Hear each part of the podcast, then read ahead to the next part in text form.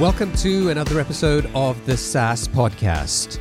I'm your host, Omer Khan, and this is the show where I interview proven founders and industry experts who share their stories, strategies, and insights to help you build, launch, and grow your SaaS business. On this episode, I talk with Nathan Kontny, the CEO of Highrise, the SaaS CRM app that was originally developed by the Basecamp team, formerly known as 37 Signals. Nathan is the co founder of two YC companies, Inkling and CityPosh. One of them is still in business, the other one failed and had to be shut down. We talk about the lessons he learned from both those experiences and what he'd do differently now. Nathan is also the creator of the online writing app Draft. He built that product and business as a solo founder, and he used blogging as a way to build an audience and get customers. Now, that's a lot to do for any founder.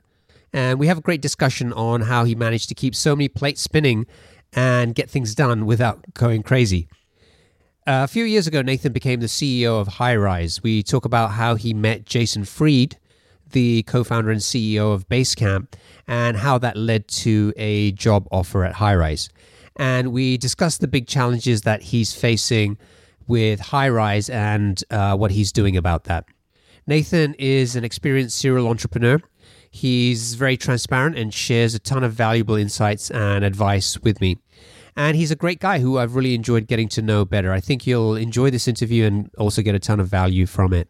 Are you looking to sell your online business or buy one to start your entrepreneurial journey? Discover exciting opportunities with boopos.com. Boopos is the number one platform for buying and selling profitable online businesses and the first to offer built in acquisition financing for qualified buyers. At boopos.com, you can explore their exclusive listings, browse listings from other marketplaces, or submit your own deal for approval. Boopos can offer pre approved financing for recurring revenue businesses, allowing you to access fast funding with no personal guarantees. And their experienced M&A advisory team supports you every step of the way. To learn more, visit saasclub.io slash boopos. That's saasclub.io slash B-O-O-P-O-S. Sign up today and get qualified to sell your business or find your next deal. Is your team struggling with spreadsheets that can't keep up with your workflows? It's time to switch to Jotform Tables. Jotform Tables is an all in one workspace that lets you collect, organize, and manage data seamlessly. Not only can you create online forms to gather data directly in Jotform Tables, but it also serves as a powerful tool to manage and analyze the data collected from your existing Jotform forms. You can also import spreadsheets or enter information manually, and all your data is stored securely in one place. Jotform Tables makes collaboration a breeze. You can share your tables with a single click and work with your team in real time. Say goodbye to version control issues and hello to efficient teamwork. Get started with Jotform tables for free today at saasclub.io slash JotForm. That's saasclub.io slash jotform. Hey there, SaaS founders. Are you looking to grow your B2B SaaS business to the first million in annual recurring revenue? I've got something that can help you. Introducing the SaaS Club newsletter, your weekly source of proven strategies, practical insights, and exclusive interviews with successful B2B SaaS founders who've been in your shoes and are ready to share what they've learned. Each week, you'll get a quick five minute read delivered straight to your inbox, full of growth tactics, lessons learned, and insider tips to help you tackle those early stage challenges and grow your business to seven figures and beyond. So, what are you waiting for? Head over to saasclub.io slash newsletter and join over 4,000 other SaaS founders and entrepreneurs who are already using these insights to grow their businesses. Subscribe to the SaaS Club newsletter today and get the support you need to keep moving forward on your SaaS journey. Nathan, welcome to the show. Thanks a lot. Now, I already asked you this and uh, whether you prefer Nathan or Nate. So you're good with both. So I'm just going to call you Nate from now on. Awesome. Cool. So uh, I like to start by asking my guests if there's a favorite quote or a saying that drives or motivates them. Is is there something for you that's top of mind? Yeah, I mean, I think there's just like one thing that guides like almost everything I do, and and there and there's all versions of this quote. I think this is attributed to Sheryl Sandberg, who kind of said it in this succinct way, but it's it's just done is better than perfect. Everything I do, and probably everything, a lot of the stuff we're going to talk about today is is driven from this. That I just try to get stuff accomplished. I don't want to labor over everything. You can't predict the future, and you just got to get it done and out there before you see the results of it. So I, I don't let perfection stop me from trying to get the things I want done. Man, I wish I was like you. I struggle with that a lot. I'm, I'm kind of always have always been like, very much of a perfectionist and probably looking back, I probably waste a lot of time on little things that probably don't matter, or you could have just got, you know, get things out there, get feedback. Someone once said to me, if you think about it in this way, in terms of, you know, the 80 20 rule, apply that, get the 80% done, get something out there, get feedback, and then the 20% you didn't do, try to do an 80% on that. Just kind of like sort of iterate that way rather than and trying to be sort of a perfectionist. And uh, when it comes to writing, that's something that I struggle with a lot because I'm terrible at just being able to get stuff out there quickly. And we're going to talk about writing because you do a lot of it, and draft is about helping people write better. But yeah, it's just um, I'm going to print out that quote and put it up somewhere. I'm going to start reading it every yeah. day. There we go. Yeah. There we go.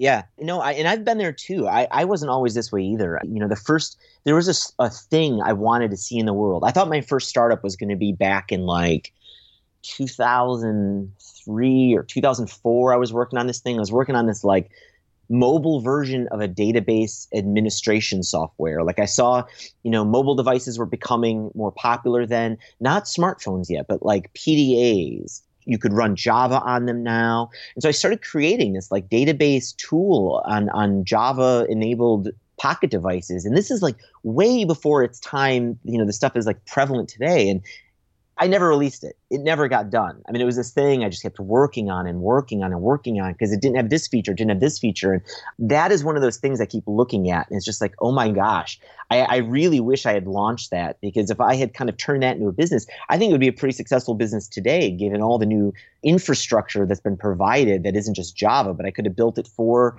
Android phones. I could have just built it for iPhones, but I never released it. So it's one of those nagging things in me that's just like, I can't let perfectionism, because it, it's in me too. I can't let it stop me from seeing a thing that I want out in the world. So it forces me to find the balance. Yeah, I love that. Love that attitude. Okay, so in 2005, you co founded Inkling and got accepted into Y Combinator. Tell us a little bit about that business. Like, you know, what was it and where did the idea for it come from? So we applied to Y Combinator. I was kind of obsessed with this idea of crowd wisdom. You know, I was working for at the time I had my first job out of college was at Accenture, Andersen Consulting at the time, big, huge consulting company. Um, I went to go work for a much smaller software company after that for a couple years, but I was still very much kind of exhausted with like working at corporations, and I always felt like corporations were making all these decisions, you know, based only on like the the thoughts and opinions of just a few people. I felt like a lot of us as employees had a lot of great ideas and input and insight in how things are going, but nobody's paying any attention. None of this this insight from us really trickles up very much. I mean, sure, a manager might ask you something, but it's like, is this really getting to decision makers? And how can we make that like more democratic? And I wanted to create tools that would maybe make working at a place like Accenture a better place. So that's kind of what drove it. And I also felt like I was also making all these decisions that I could have used help with, you know, kind of drawing help from friends and just people out on the internet like, hey, you know, do you think this is a good idea? How can I gather that wisdom? So Inkling was a form of a prediction market. It was like this virtual stock exchange. You know, you could put out a you know today it's a lot of people kind of understand this concept but back then it was still very novel but it was like you know you could put out a stock not in a company anymore but in, in a decision or a project. You could say is this project going to get done on time? And then people could place virtual bets you know even the employees could place virtual bets like yeah i really think this project is going to get done by this date. And if it does get done by this date you know the people who bought into that stock can get rewarded. You know, the, their virtual currency will increase, and the people who made bad bets, their virtual currency will decrease. So it was just creating this virtual stock exchange that then we sold to small businesses, but mostly big businesses, companies like Procter and Gamble, anyone that had like a really huge crowd they needed wisdom from, like a really some good customers of ours were governments, like the U.S. government where they're trying to get like all this data from all these different you know government agencies and all these different employees of the government that's what inkling did so you were the cto there for uh, about six years and the company is still around, but you decided to leave around 2011. Yeah. So now my partner, he he took over. He acquired the company and kind of roll it into another company where they're still kind of pursuing a lot of these projects to kind of corral the wisdom of the crowd. But yeah, at the time we wanted, you know, I I've always really wanted to pursue tools in an industry that I knew very well and it suited my own purposes so I could make much faster decisions. Like Inkling came from a place where like I thought I could use it myself, but really the the core user and the core beneficiary of gathering wisdom of a crowd is someone who has a really huge crowd. So our best customers, like I mentioned, like became huge governments, banks, conglomerates, and it's like I love it. I love that we were able to create that and put that out in the world, but it didn't serve my needs at all. It wasn't something I used anymore. And so, any kind of time we needed to make a decision on how to make the product better, I couldn't use my instincts anymore. It was always like, well, we better have a meeting with you know the folks at Procter and Gamble to see like what they need or if they like this. And that's not where I want to be as someone who designs and builds products. Like I, I, I really want to be working much more from my gut and putting things out that I really believe in. So yeah, we, we I wanted to do something else and, and started taking some other shots in 2011. Is your kind of philosophy more about building the product that you want to see versus spending more time asking people what they want or? Absolutely. I mean it, it's not black and white. I mean you i would never say like well you can't do it the other way. You'll never be successful. But i do believe if you start with the stuff that's really that you know really well and suit your own needs you know that whole eat your own dog food kind of principle i really think you improve your chances of success by a lot. You know no longer are you beholden to all this insight from people that's really hard to kind of gather sometimes like you know, we all know focus groups don't work often and you can be led astray by a lot of people's opinions. And even since then, I've looked for external validation from people and have been led astray over and over and over again. And so, yeah, I mean, I really believe most people should start there. You know, what problems do you face yourself?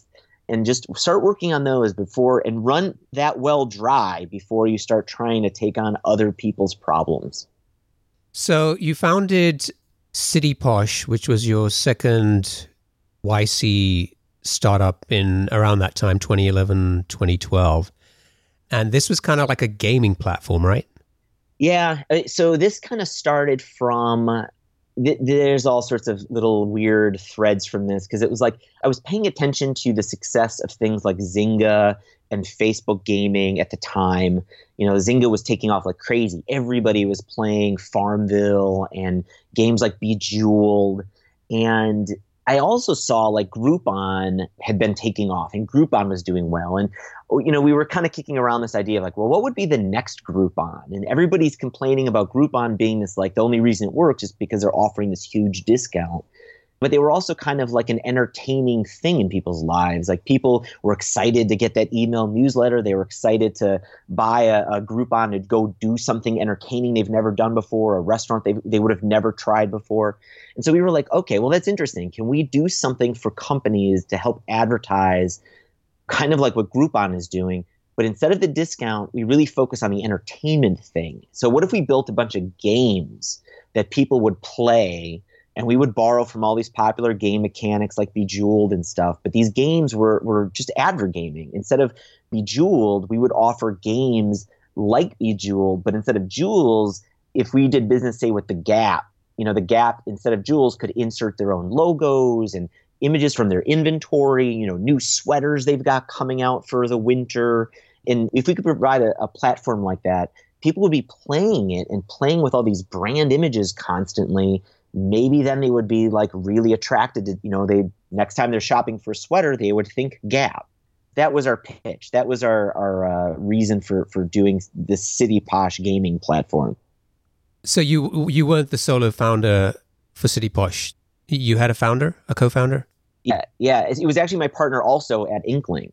And so if you kind of listen really closely to like and I mean, this might be the question you're about to ask but it's like i just said i wanted to get out of inkling because we were doing you know these projects for these big companies i basically screwed up again i mean city posh was a product for other companies and big brands you know in the end we didn't create something that was useful for us at all. And I think that was, in the end, a huge reason for its implosion. But yeah, we basically created something to help companies like, again, like Procter and Gamble and, and people advertise on the internet better. What do you think went wrong with, with City Posh? So a variety of things. One is we were doing this. Like we were actually having some success with it. Like people were playing our games. Like on average, we were getting about two hours a day per person on average playing these games, which is when I was researching at the time was like Zynga level engagement in these games. Yeah. And so it was like, oh my gosh, we're doing great. But then like the problem was selling it to the brands. It was like you go to these brands, like we, we would have meetings with with important people. Like we had meetings with Procter and Gamble, you know, we'd have a meeting with Microsoft and we'd be like, look, like we've got this cool gaming platform. People play it a lot.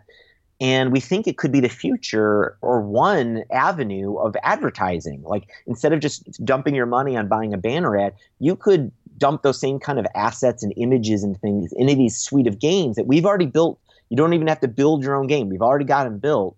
And have your fans and your your social network play these things. And and just it's basically like they're playing a commercial for you all day long. And it was interesting. And I, we, we got meetings. People definitely were interested. But man it was like a very hard sell. It was like well what is the return on investment? It's like well i don't know because this is one of those brand building exercises. Like people aren't going to just click on a, a, sweater while playing the game and buy the the sweater. They're not going to buy diapers right away. It's like I, it's hard to quantify that, any, that this is working. For one, what I can quantify is that people are excited about it. But that's when you're talking to someone who wants an ROI on their ad spend. It's it's kind of difficult and then that was it. Like i mean we saw those those difficult conversations happening. And because again this was another business for people that weren't like us you know for startups for for solo founders we were so uninterested in like seeing this business through. And we had just spent six years building inkling with some of these same problems and we were exhausted from these types of problems. So it was like i don't want to do this again. I can't see a company I can't spend another six years working on other people's problems and seeing these tough sales conversations to completion. So we kind of just gave up on it. I, I, really think there was something fruitful there, but it didn't have my heart. It, I really didn't have the the willpower to, to see it through because startups are hard. All startups are hard, but I couldn't complete this thing. So at some point, you sort of well, it wasn't even a pivot, right? Because I mean, you started focusing on draft, and it's still partly kind of operating under City Posh. And I know I was kind of playing around with Draft and I got an email from uh, at cityposh.com domain back. Yeah. My partner and I went our separate ways. Like my partner went back to the wisdom of crowd stuff, you know, running Inkling and, and doing some, you know, fresh things there. I decided like one to take a break. I needed to get my head a little bit. I tried some things. I was trying some other stuff, but I ended up taking a break. I ended up working for on the tech team for the Obama campaign for like six months. that was hard. And yet it was still more relaxing than running a startup, I think. And it's crazy when people hear that because like they know like, whoa, working on a presidential campaign is really stressful. It's like a lot of work. And it's like, it is, but it sure beats like being up all night trying to figure out how to make money and find new customers. It's it's definitely a different mindset. And so I, I, took a break. I wasn't really in it for the politics. I just really needed my my brain in a separate place. And I came out of that really fresh. And I had been building an audience now for a while doing writing. And it was like, you know what? If I'm going to really give this another go, I really need to focus. I keep talking about it. I got to focus on my own problems. And it's like, I got to make writing software. Like, I've got a lot of pain points with writing with collaborating with editors and with version control of my writing, I'm going to just start tackling these problems and see what happens. So I had some money left over in the bank account from CityPosh. And so CityPosh, the entity, is still around, but it helped fuel and it invested in what became Draft, the writing software. So one thing I'm curious about is you guys went through Y Combinator with Inkling, and then some years, what, five years later or so, you went back again and said, okay, we have this new idea for City Posh, and you got into YC again with that. Yep. Wasn't there a conversation about like why you guys like trying to run two businesses or why you're not doubling down on Inkling? And did any of that sort of come up? Yeah, not really. I remember talking to Paul Graham about this, and it's like they're always trying to take shots, you know, and, and they're doing this at such big scale right now. So, like, if any investor is going to talk to you about something like this, it's definitely the folks at YC who are really interested in like taking new shots, taking new shots. And like Inkling has been doing okay, but it's like it's not one of these businesses that's exhibiting like really nice growth. You know, like I can't point to it and be like, well, that's really stupid because this thing is just like taking off like crazy. Like I wanted to take more shots. Like let's take on something that's like maybe gonna get more traction than than even Inkling has right now. So no, Paul's like, nah, of course, yeah, let's let's take another shot at doing something different. I mean, there was like a brief conversation, but it was like, oh, cool, you got another idea? Yeah, let's let's take another shot at, at doing something fun.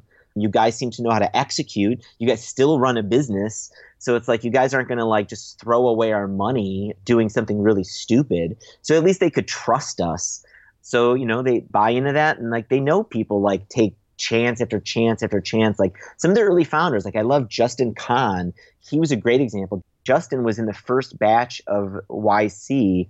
He created Kiko was it an online calendar?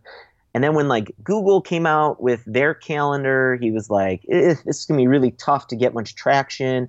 So like he did another startup, you know, that, that became Justin TV, and then that became Twitch, and like you know they've got all of the, these examples of people who like Justin Smart you know, he obviously knows how to like get stuff executed on, and it took him a little while here to finally land on the things. But they kept investing in him, giving him shots to to get another chance at doing something really remarkable.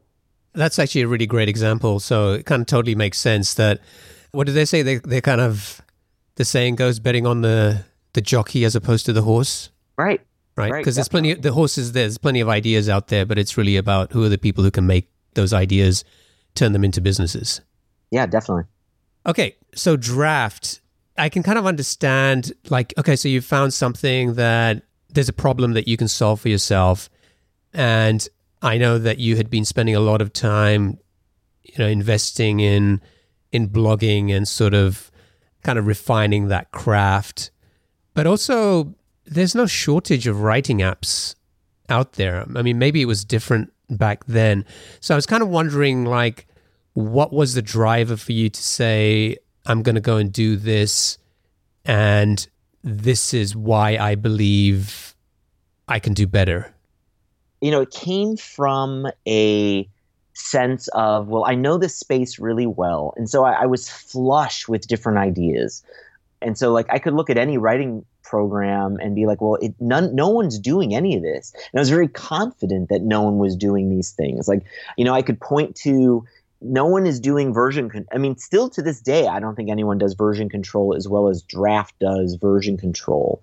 It's saving these major edits. I can send a document and have the ability to accept changes individual changes versus like you know you look at like version control in software when you get a git pull request it's all or nothing, you know, like, right. and that's kind of like what Google Docs is pretty much. Although maybe they've introduced this, I think they may have introduced this in the last couple years, but you know, Google Docs by default, you send someone a doc and they're like writing on top of you. There is no like, whoa, whoa, whoa. I just want you to suggest a change. Get out of my document and give me more control. So, I mean, I could point to, right, like anything. Like Word was a good tool. I mean, there's good things, but it was like, man, we're not going to be trading Word documents back and forth over email. Like everyone knows how that turns out. And so I was just confident because it's like I do this all day. I write all day. I think I've got a pretty good, you know, because this is like such a, a deep hobby slash career of mine. I can look at things pretty objectively and know that I've got some ideas I'm not seeing in all these other tools. So it seemed like a, a good bet. Like let's let me start making some stuff to solve those problems, and I'm not that naive about it. So it was just you working on on draft. Yep. And you were doing everything from building the product to thinking about marketing, writing, trying to get the word out there. And quite often we hear that it's really difficult for a single founder to succeed and that you have to have a co founder if you're really going to have a shot at getting anywhere. What do you think was different for you? How were you able to make this work? And particularly, like, how are you kind of thinking about your time when you've got like all of these things to do and it's just you? Yeah. It can really quickly get overwhelming. No, I totally agreed. And so there's probably a, a bunch of things. So, one, you know, like I, I forget who said it. it. It's one of these popular VCs about the most difficult thing about a startup is just managing your own psychology.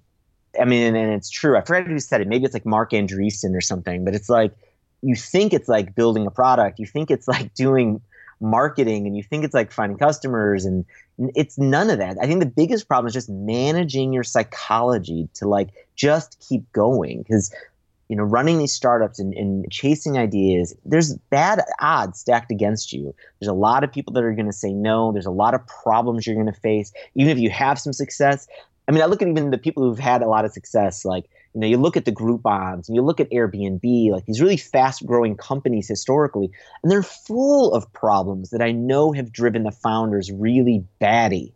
You know, like I Andrew Mason's a friend of mine. Like, you know, I know he went through a lot of stuff at Groupon. And, you know, just because Airbnb is, is part of YC, like I know a lot of stuff early on caused so much trouble for those guys, like psychologically, I'm sure. And so going through things like the startups already that I had been going through, I don't know, prepares me a little bit more to be a little like mentally tough to take on a challenge like being a solo founder. Because one of the best things I think you get out of having another a founder with you is simply just it's the moral support. It's it's you know having someone there that you can complain to. When you're feeling down they can pick you up. When they're down you can pick them up. And that's one of the big ones. And so it's like if if you're really young and and you are going to face starting a business as a solo founder it's not impossible but you got to be really aware of the toll it might take on you psychologically. And you know if you don't have obviously the co-founder and you, you don't have maybe the mental toughness of doing it from you know startups for the past five six seven years with other people or whatever you're to have to find other ways i think kind of toughening yourself up. You know whether it's like you know you start taking on more physical challenges to really teach you you know how deep you can really go. Maybe that's that's a version of it. Or seeking professional help. Like I think a lot more people should start seeing like therapists just to kind of make sure, you know, like, hey, are you doing okay? Like, just psychologically, like, go get help. That's okay. It's okay to talk to people. Or, you know, I, I luck out because I've got a wife. She's always been like a really great silent partner. So I can always go to her and talk through ideas or really lean on your friends and your network to be those like silent partners for you. I think the whole psychological aspect of it is the maybe the most important part and it's tough even for co-founders right? Like i'm running Highrise now. We've got a lot of challenges and i've got like really smart people with me. My i consider my wife she works at Highrise now as a co-founder. It's still really hard. So yeah really focus on your psychology and, and keeping it right. So yeah that that was a big one that uh, was was kind of a challenge being a solo founder. The other thing I also relied on too, like and, and still do, is is services that I can outsource. Like there are so many great services today for doing everything, everything from like I use Heroku because it's like it's basically like having a DevOps team, you know, that I don't have to like have on staff you know they're making sure like the health of everything is a-ok it's like a step up of just using raw Amazon Web Services, now I've got these people who are like really focused on making sure I have all the tools at my disposal, everything is available, everything is going to be up and running, and I can integrate with anything fast. I also did things like accounting, I outsourced really quick. inDinero is a tool I, have used really early on. They're basically kind of an outsourced accounting and bookkeeping service. There's a couple versions of this out these days, but that was another one where it was just like, I've got to get more help than just me managing my taxes and my bookkeeping and just hiring a, a CPA. Because I know how that goes. You know, they're going to do the taxes, but they're going to still ask me to keep a lot of stuff in order. So it was just like, I don't have that. I'm going to outsource everything to the, the CPA service, bookkeeping service, even editing. So, like, draft has a professional editing mode inside and it was like well i don't i can't do the edits myself i don't want to hire a bunch of employees myself because that's really tough to manage as a solo founder starting to bring on employees and trying to manage them and get us do marketing and build a product so i, I hired a, my friend's company that had a bunch of basically outsourced talent to do all sorts of different things. The company's called LeadGenius now. They mostly focus on like outsourcing, kind of like I think getting sales leads. But back in the day, that you could kind of get them for a lot of generic tasks. And so I hired them. They were really smart. A lot of college educated people were in their their talent pool. I could give them a document and be like, "Can you proofread this? Make sure it, it sounds right." So they were my editing staff. So I outsource everything I can outsource. If there's a service for it, I will sign up for it so that I don't have to kind of run this in house. That's a huge time saver and kind of like alleviates a lot of the the mental overwhelming stuff that can happen as a, as a solo founder. Yeah, that, that was a cool feature I noticed in, in Draft that you can just click this button and uh, it'll take care of finding somebody who can edit your document for you. Very cool. Yeah. Thanks. Yeah, I mean that was another one that was just like that just came out of the like the fact that it was like, well, I'm constantly sending a document to an editor like my wife or a friend, but when I don't have them around, I'm in kind of a pinch. So it was like, well, how can I provide that for people like with a click of a button? Again, it was just one of those things that only happened because I knew the workflow so well of what I was trying to improve. So yeah, that was another one that was just like it wouldn't have happened had I probably been asking people for what they wanted. You know, no one's asking like, "Oh man, if you could just add this button to get a professional editor, that would be really great." I've never had that feature request. You know, like it was only something that that because I knew it really well, it came to me. You're right. Yeah. And talking about what you mentioned earlier about the psychology of being a founder and Airbnb in particular, it reminded me of that um, post I saw a while back from Brian Chesky about when they were back in whenever it was they were they were trying to raise like hundred fifty thousand dollars, and um, you know they reached out to like seven investors in the valley, and and five rejected them, and two didn't even reply back. How many of us would have kind of like said maybe given up at that point and said, well, if all of these investors think it's a sucky idea, then maybe we shouldn't spend a lot of time building this Airbnb business. Right. It's crazy. Yeah. I mean, they've got so many versions of that story too. And I think like the reason they were able to kind of see that through, I, I, I only vaguely am familiar with this article because I think I've read it, but yeah, it, I don't have it. And I'm going to put words in Brian's mouth, but I feel like they've gone through so much stuff at that company that they have like super mental toughness. Like there was probably no problem seeing that through because like I know like even early on when they were starting Airbnb, like Paul Graham thought it was a terrible idea.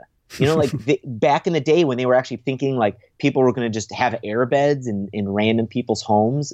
Because it, it wasn't so much like renting a room or renting like a, you know, an apartment or house back then. It was like a legit, they thought people were going to like rent out air beds.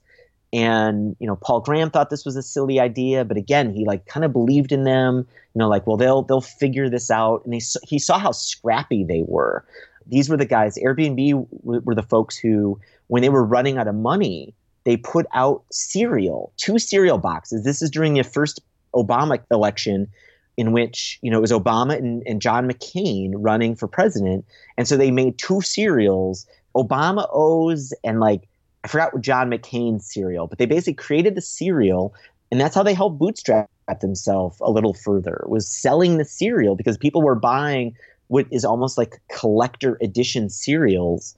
They've got tons of stories like that. I, so. I remember hearing that story. That was like crazy. Yeah. I was like, wait, how how did you go from Airbnb to selling cereal, right? Yeah. But it was like Yeah, it was like a great example of like they're scrappy, they're gonna do whatever it takes to keep things going. And maybe those things were passed down from their parents or whatever they got through growing up. But that's the kind of stuff. Like over and over again, I see some of the most successful people, like being in the spot that I have been in now, working at, you know, doing two YC companies, like I've got friends and colleagues that are like, it's pretty wild. Like, I, I don't say this to brag because there's really nothing to brag about here, but it's like, I know some like really crazy people. Like, I remember like when we started Inkling, having Steve Huffman and Alexis Ohanian, they needed a place to stay when they were still starting Reddit. And so they slept on our couches in our living room because you know Reddit wasn't yet like the fourth largest site in the United States. wow. In this circle of people, it's wild how many people you just see them having to have gone through so many things to finally land on the really great idea or that marketing tactic that finally works. You know, like there's countless people whose stories I can't even tell because I think they they wouldn't let me. But it's like they try thing after thing after thing after thing after thing, and then finally something works. And so you can't give up the first time or the second time or the third time. You got to play the the law of large numbers or something and just keep doing it until something finally clicks. Are you an entrepreneur looking to buy a profitable online business or a founder ready to sell? Boopos is the number one platform for buying and selling profitable online businesses. With their exclusive listings, as well as listings from other marketplaces, and the option to submit your own deal for approval, Boopos has you covered. Plus, they're the first to offer built in acquisition financing for qualified buyers of recurring revenue businesses, allowing you to access fast funding without personal guarantees and their experienced M&A advisory team supports you every step of the way. To learn more, visit saasclub.io slash Boopos. That's saasclub.io slash B-O-O-P-O-S. Sign up today and get qualified to start your entrepreneurial journey or sell your business at the right valuation with boopos.com. And I think that's so important because it's so easy to paint a positive picture of building a business and and you know, you could say I'm kind of partly responsible for that with this show where there's a lot of focus on, you know, how somebody built this business or how somebody built a multi-million dollar business or whatever. And if you're an entrepreneur who is still trying to get traction or trying to figure out the right business idea, it can be pretty frustrating just to hear all of these stories where it sounds so easy for people to have built those businesses. And like you're saying, often the reality is that it wasn't. And maybe I need to spend more time digging into all the things that went wrong with people, you know, without depressing everybody who's listening. Yeah, right, right. It's tough because it's like, you know, you want people don't want to be depressed constantly. You know, you don't want people just complaining about how everything is terrible. But the reality, I think, is is always much crazier than people realize for most most of these people's stories. And a lot of people, I think, are embarrassed by some of the things that they have failed at, that they don't bother sharing them. They don't think people would be interested in hearing these things. But it's like, I, I don't know. You know, like yeah. I've made so many mistakes. And even in Highrise, I mean, we still make a bunch of mistakes and we still get frustrated and we still want certain things to be working out better. And we just keep taking shot after shot after shot. But from all of this experience of my past, that's how it works for everybody. So I want to talk about Highrise, but uh, before we do that, I just want to kind of close off on on draft. So we kind of talked about you having to, you know, be the solo founder, having to do everything. So you're having to think about improving the product. And I know from the research I did, you were you were releasing new features at a pretty steady rate then you're doing a lot of writing then you're having to think about customers you're having to think about you know the devops stuff all of that. How did you prioritize your time? How did you decide what you were going to work on?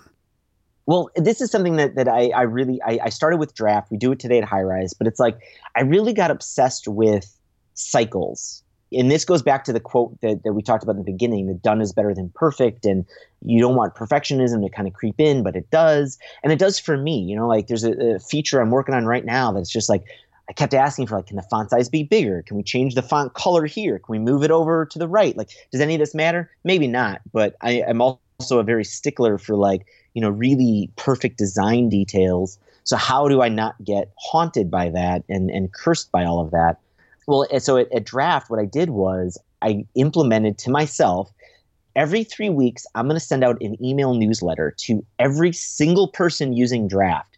And it's going to tell them something new about the product, hopefully, three features. I better not send out a newsletter that has nothing on it.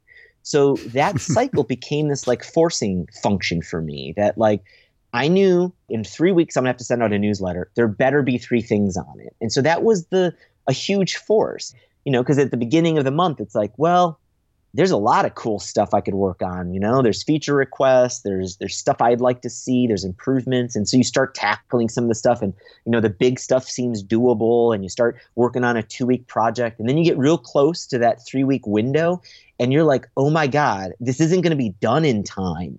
I need to find three fast things to work on right now so I can still send this newsletter out. That forced me into a way to prioritize things. You know like yeah i sure would like this this new way like i there's a way of um there's a button you can hit to get your document kind of improved. There's like a bot that will suggest improvements in your document. And the version that that's there now is like pales into comparison to this version that i really was cooking up. This version i was cooking up was to like auto trim your sentences and make your whole thing more concise based on this like academic research I found of someone who was able to pull this off. And it took me months of work.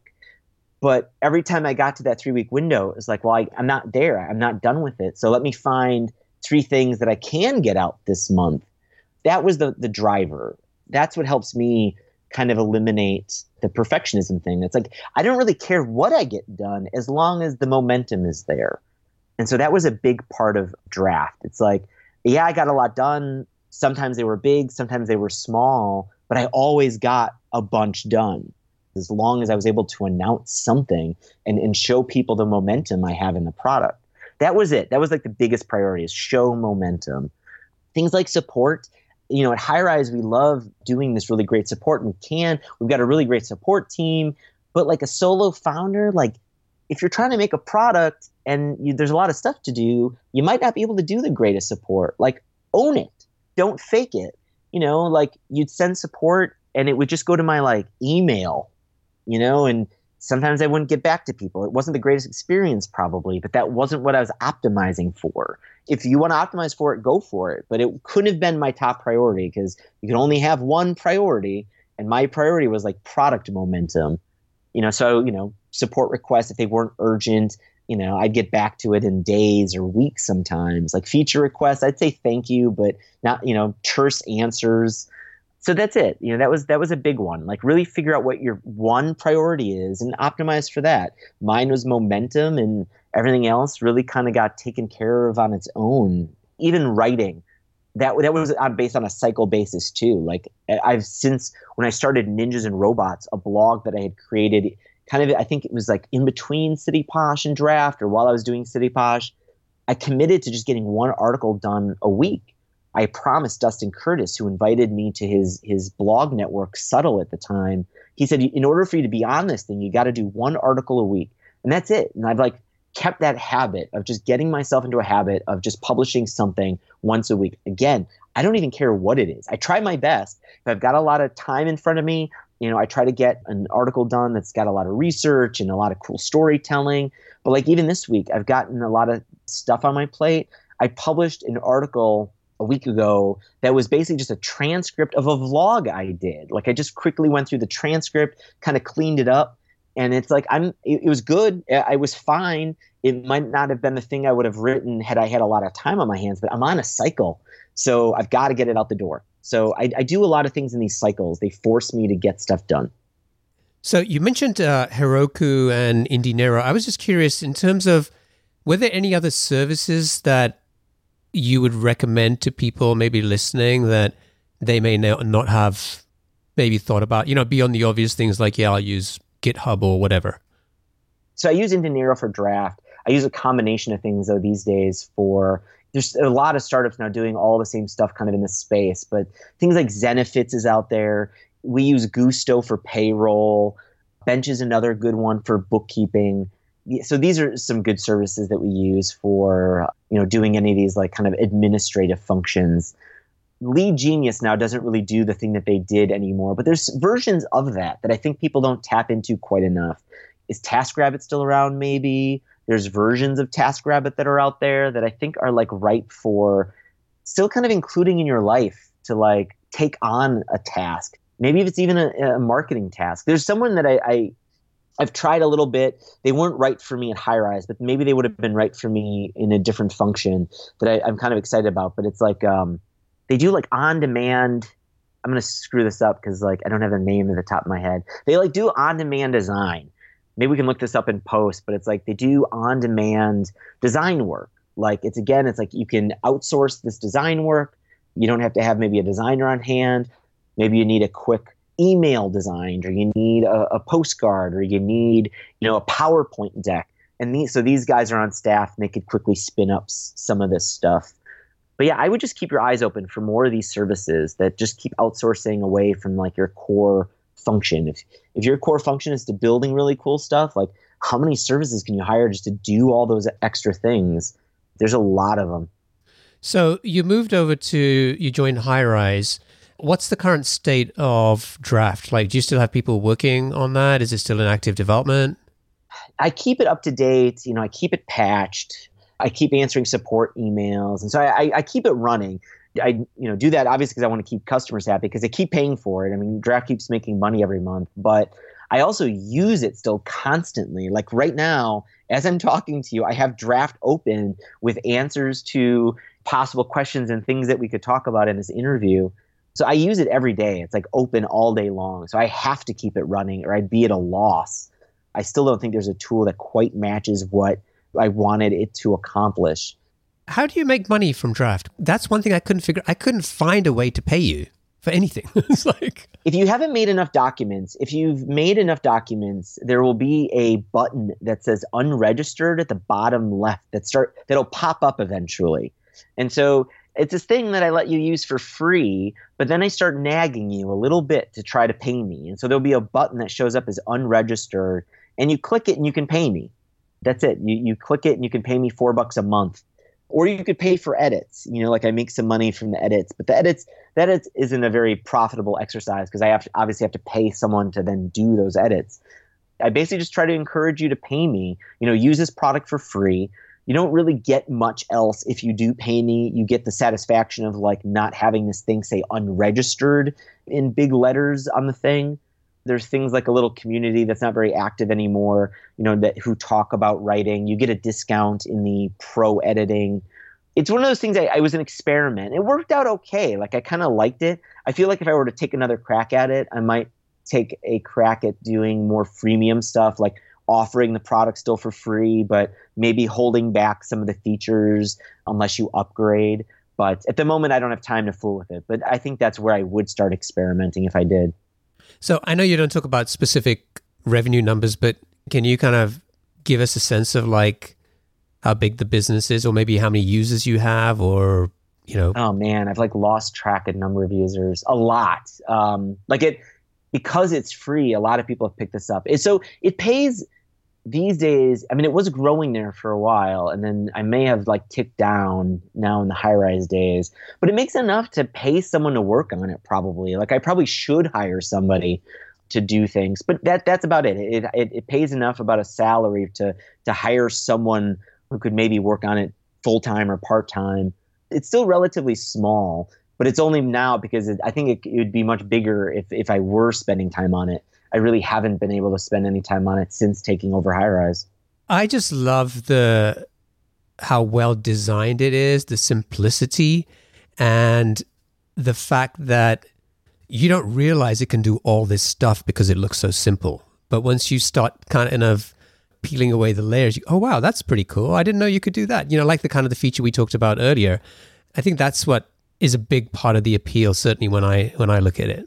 Thank you. Yeah, and I mean, that, I think that also goes into the, you know, I made design decisions here that I think were also to remove. One, it was an aesthetic that I enjoy, but it was also from necessity. Like as a solo founder, I don't have time to spend on making all these bells and whistles and frills like more well designed. So I, I really try to strip it down to just the basics that won't be hard for me to design quickly you know, I think a lot of people they bite off these projects and they're like, well, I need a designer because it, has got to do all this stuff. And it's like, well, does it really?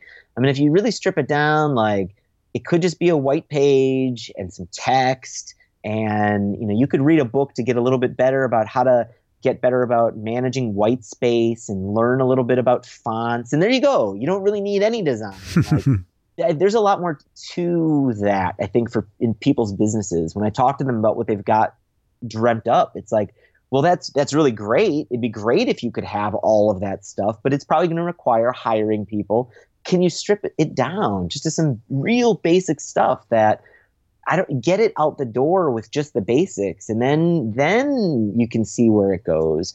And a lot of people I don't think do this enough. They don't go through that exercise of like, okay, what is really drop dead critical?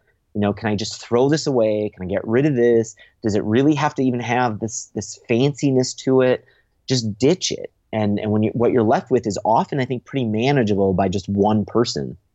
Did you use any libraries like Bootstrap or something for the front end, or, or did you just build that yourself? No, I, I did use Bootstrap, which is interesting. It, like that was one of those design decisions. I did use Bootstrap, but I refused to make it look like normal Bootstrap. right. That's one thing that I think a lot of people get a little lazy about. They like take these things that that obviously bootstrap is a really nice framework to give developers a nice leg up in terms of like design. You know it gives them a design framework that they're maybe not used to like dreaming up all on their own. From things like responsive grid frameworks and and css classes. But then they just go ahead and use the default bootstrap theme. Yeah everybody has seen these sites like over and over again. And so like if I was going to use Bootstrap, it was like I'm going to just completely obliterate the old design and, and change everything but yes, it, it just uses Bootstrap. But but I made a big effort to like, well, this isn't going to look like another Bootstrap site. Yeah, well, it's very well done. Is Highrise still part of? I mean, I know it's a spun off as a separate company, but uh, people like Jason Fried still kind of actively involved in the business. Definitely. So they're the parent company. We're a subsidiary. I mean, it gave us you know, spinning off as a separate business gave us the enough room to kind of do our own thing, hire our own people, you know, really do our own thing. But yeah, Jason and David still sit on the board of directors, and we're still, you know, a wholly owned subsidiary of of Basecamp. So, uh, how did you end up getting that job? Just loose connections, you know. Like I've been good about, I've been good. I wouldn't say I'm the best at this, and I really also recommend people get better at this. I have a friend, Harper Reed, who was the CTO at the Obama campaign. You know, he did um, Modest that was bought by PayPal. The guy is the king of keeping loose connections around. He reminds me there's a story about Bill Clinton using these like notebooks. Ever since he was a kid, he'd write down every single person he met in these notebooks. And so that when one day he was going to become president, he had this huge network of people to call on for things like donations and help. Harper's the same way. I think even he had a notebook just like Bill Clinton. I don't even know if he realizes Bill Clinton used to do this, but like Harper did the same thing. And the guy is just flush with so many network connections just because he, he likes to say hello and make sure he remembers who you are and will say hi to you again in the future. That's how it worked out with Jason. Like I Jason Fried, I met him at some sort of tech event back in Chicago in like 2006 or something. And you know, I said hi, hey, I you know I read your blog and, and dig what you're working on. And ever since then, I've I've just gradually you know kept that loose connection alive. An email here, an email there. You know, I'd email someone on their team about some security problem I found or something like that back in the day, and just kept that relationship alive. And then when I started Draft, I because this connection is alive, I sent him an email that was just like, "Hey, would you be interested in in chatting about product design? I'm working on some writing software. I know you like writing. I know you like simple tools. You want to just get together every now and then and chat." So that we started meeting up and and just talking about draft every now and then. And he'd show me designs for Basecamp and stuff like that. And then so yeah, when they announced this whole hire that they wanted to spin Highrise off, I was this obvious candidate because I've got this connection with him. And so it really, I think it's just a lesson in just keeping a lot of loose connections alive. It's okay not to make everybody your best friend, but put some effort to keeping a CRM or just even a notebook around meeting new people. What's your focus at, at Highrise? What's the most important thing for you there? When we started, it was a lot about product momentum. A lot of people unfortunately thought Highrise was shutting down the news wasn't delivered the best that Highrise was looking to spin off because there was some language that like, well, Highrise is we're we're looking for someone to buy it, and people got worried that Highrise was shutting down, and we had a lot of competitors that like fueled the, that fire. Unfortunately, And so we really needed to breathe some new life into the product. So the first half of what we did was just really like focus on cycles of, of getting features out, you know, convincing people that we're still around and we're, this product is important to us. Right now, it's all marketing. We still need a, a bigger flywheel for marketing. One of the benefits of, of kind of spinning away from Basecamp in 37Signals was like now we get our own resources and our own room to do stuff. But one of the curses of that is we don't really have that same halo that like we get it a little bit, but it's not very strong anymore. That like Highrise is a Basecamp brand or a 37Signals brand. You know, Jason and David and Basecamp, they, they do really well, you know, spreading the word out about themselves. They're very influential figures. But that that halo, you know, kind of decreases now. So we, we really need to kind of figure this out ourselves. So yeah, I mean our, our core responsibility, our core focus today is like getting much better about getting the word out about Highrise it feels like a product that's just right up your street, right? In terms of, you know, a simple CRM, a big focus on great user experience, taking a lot of the the sort of the complex functionality that maybe you'd expect to have behind a CRM and finding ways to either simplify those features or present them to users in in a simpler way. Kind of taking a lot of the sort of the same philosophy that maybe you've applied with draft into Highrise. I don't know. Maybe that's what Jason was thinking. yeah, no, and I agree. Like, I, I, thought it was like the perfect, and that was the reason I took this jump. I mean, I thought it was a little bit of a risk because I was like, you know, draft was was really doing pretty well, like getting the word out and, and you know, seeing growth. And it was like, I want to jump into Highrise and, and do this crazy project that's kind of like a very unknown thing, like, and kind of turn this company around because it hadn't been given much, much attention for a long time. And it was like, yeah, I do because it's one, Highrise has been a tool since I've used since all my startups. You know, when we needed a sales tool to talk to customers at Inkling and at CityPosh, we used Highrise. And so I was very comfortable with the domain. I was very comfortable already with the tool. I knew things that I wanted it to do. You know, I wanted to get emails inside quicker. I wanted it to do bulk email. And then there's that. Then the philosophy of like definitely keeping something simple, realizing people are probably most of us are coming from like Excel and you know a group inbox or something that we don't need all the bells and whistles. We just need our first kind of step into sharing, you know, a group address book and notes and emails with with a team. It was totally right up my alley. So yeah, I thought it made a lot of sense. One thing I want to make sure we also talk about is um, your YouTube channel. So that was something that I guess you started about a year ago yeah, like I started dipping my toes in the water maybe like a year and a half ago, but I got serious about it a year ago. And then, so have you basically been like vlogging like every day since then? Yeah. So, yeah, on January 1 of 2017, I told everybody I'm going to film a video every single day. And I was pretty good about it at the start. And then I, it started fading. There was a number of reasons. Like, I don't know, I started getting like pretty obsessed with the numbers and I thought maybe when I wasn't doing a video every day, I was seeing better subscriber growth. And I was just, I was trying to game things too much. And then I kind of lost motivation. And so then I was just like, you know what? Screw it. Like, I'm going to stop paying so much attention to the numbers and gaming this thing and just keep committing to it and trying to get better than the day I was before. And so then I forgot when it was maybe, I forgot when I did that. Maybe back in like July or June, I like recommitted myself. And since then, I've been pretty steady. I think I got sick one week and missed a few days, but almost every day since then, it's been about a video every single day. I subscribe to the channel, and uh, I'll include a link to the in the show notes for people who want to check that out. But yeah, I mean, certainly it helped me to feel like I knew you better before we we had this conversation, which was which was awesome. Cool. It reminded me of what you said earlier about like the forcing function. And and I think I might have heard you say this in one of your videos where yeah, probably. it kind of almost put you in a place where you were kind of from the time you woke up you were thinking about okay what's the the story or the lesson or or the point that I want to make to kind of deliver some value with my YouTube video for today? There's a, so many cool benefits like that. Like one, like you mentioned, like it felt like you got to know me on this YouTube channel, and that was a huge thing I wanted to kind of produce, which is like I don't think we get to know enough of our our the people we do business with. You know, like you spend money at so many companies, and you're just another dollar to most people, and and you don't know them, and they don't know you, and it's like it sucks. You know, like I, I I enjoy doing business with the companies that are a little bit more open about themselves.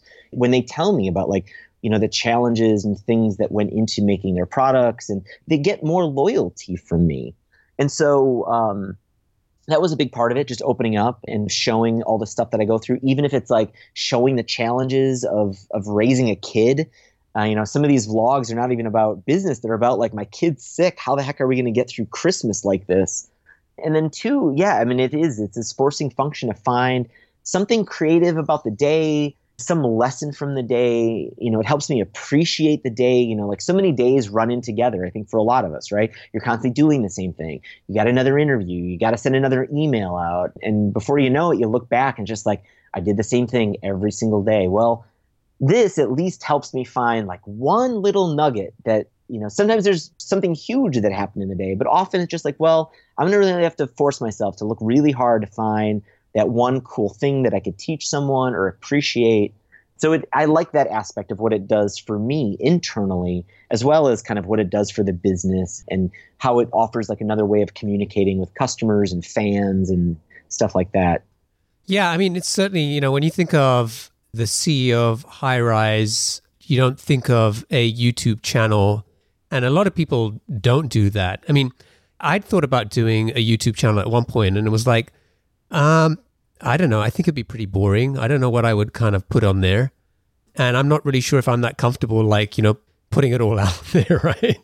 Sure. Yeah. And so, was that something that you had sort of done before? Like, even little things like, you know, well, it wasn't a little thing, but you know, with your with your daughter being sick, and I remember it was like, hey, you know, we're supposed to go around to some we got some event going on tonight and, and stuff like that. And were you comfortable like sharing that kind of information? Yes and no. Um, the answer is it's complicated. I mean, like I have had some experience of, you know, I've done acting classes like for years. Like I, I love acting. You know, I've been in some little things, a, a film here and there, student films. I've been in a play, etc. I'd like to do more of it, and I, I don't get to so I, I've had a little experience with this, but the flip side of this is like I'm a huge introvert. Like I don't spend a lot of time with people outside. I mean, I, I, really like meeting new people and I like making friends and you know, like these loose connections I was just talking about. But man, I don't, I don't like going to parties. I don't like being in crowds. I don't really love drawing attention to myself. And so when you've got that camera and you're talking to it, outside in a public place doing a vlog like I do, it draws attention. and it's it's really not I don't like it. And and yet what I've recognized in my life is that so many of these pivotal moments for us happen when we put ourselves in a moment where we are probably going to be embarrassed or we're not going to feel good about it.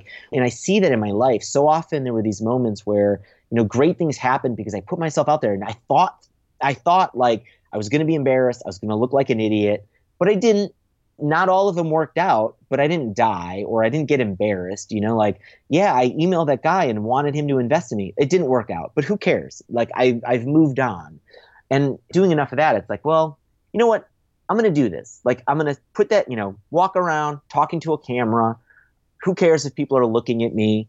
and just do it and and it, it took practice and it still takes practice i mean i now i can i can do it a little bit more freely without really cringing on the inside but i'm still not super comfortable with it so it's just one of those things that i think you kind of have to recognize about yourself and tough through it and, and just recognize that if you can kind of get through an embarrassing moment like this you you know there might be some really cool thing that that happens as the result of it all right well i'm going to include a, a link to the youtube channel and uh you know, go and check it out. Um, Thank you. You can learn more about Nate and uh, you'll learn a thing or two. I certainly already have. awesome. Thank you very much. Yeah, let, us get on with the, the lightning round then. Um, so I'm going to ask you uh, seven questions. Just try to answer them as quickly as you can. Are you ready? Sure. Okay. What's the best piece of business advice that you've ever received? Why haven't you launched already? Paul Graham asked this, I think, to everybody. Like, get your product out. Why isn't it launched already? Stop delaying. Well, what book would you recommend to our audience and why? Something really new. It's uh, one of these business books that no one seems to have read. It all is about kind of like innovative things are all about simplifying people's lives. That's it. It's really simple. Read the book. It's something really new. What's one attribute or characteristic in your mind of a successful entrepreneur?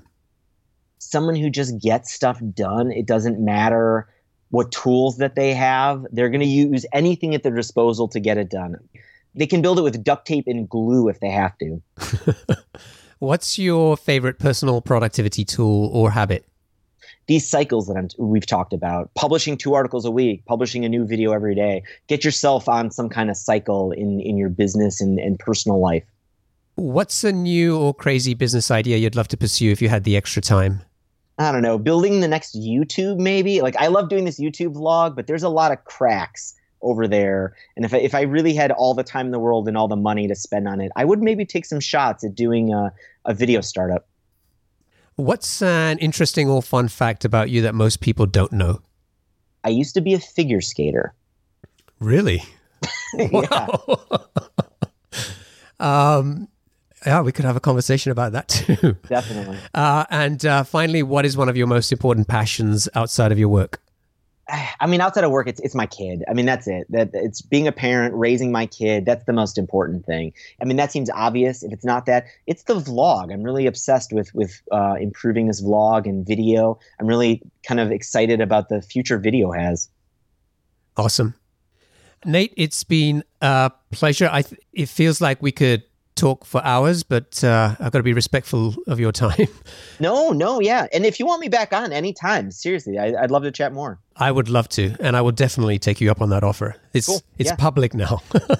yeah, yeah. Cool. Don't hesitate. Seriously, email me anytime. So if people want to check out Draft, they can go to draftin.com. And uh, if they want to check out Highrise, it's highrisehq.com, right? Yes. And uh, if people want to get in touch with you, what's the best way for them to do that? I'm really active on Twitter. Twitter's a good one for me. Just my Nate Kontny, N A T K O N T N Y. But also email me if anybody's got any questions or you need help. Just no one should hesitate to reach out to me. Sometimes I'm not the best at getting back, but I will try.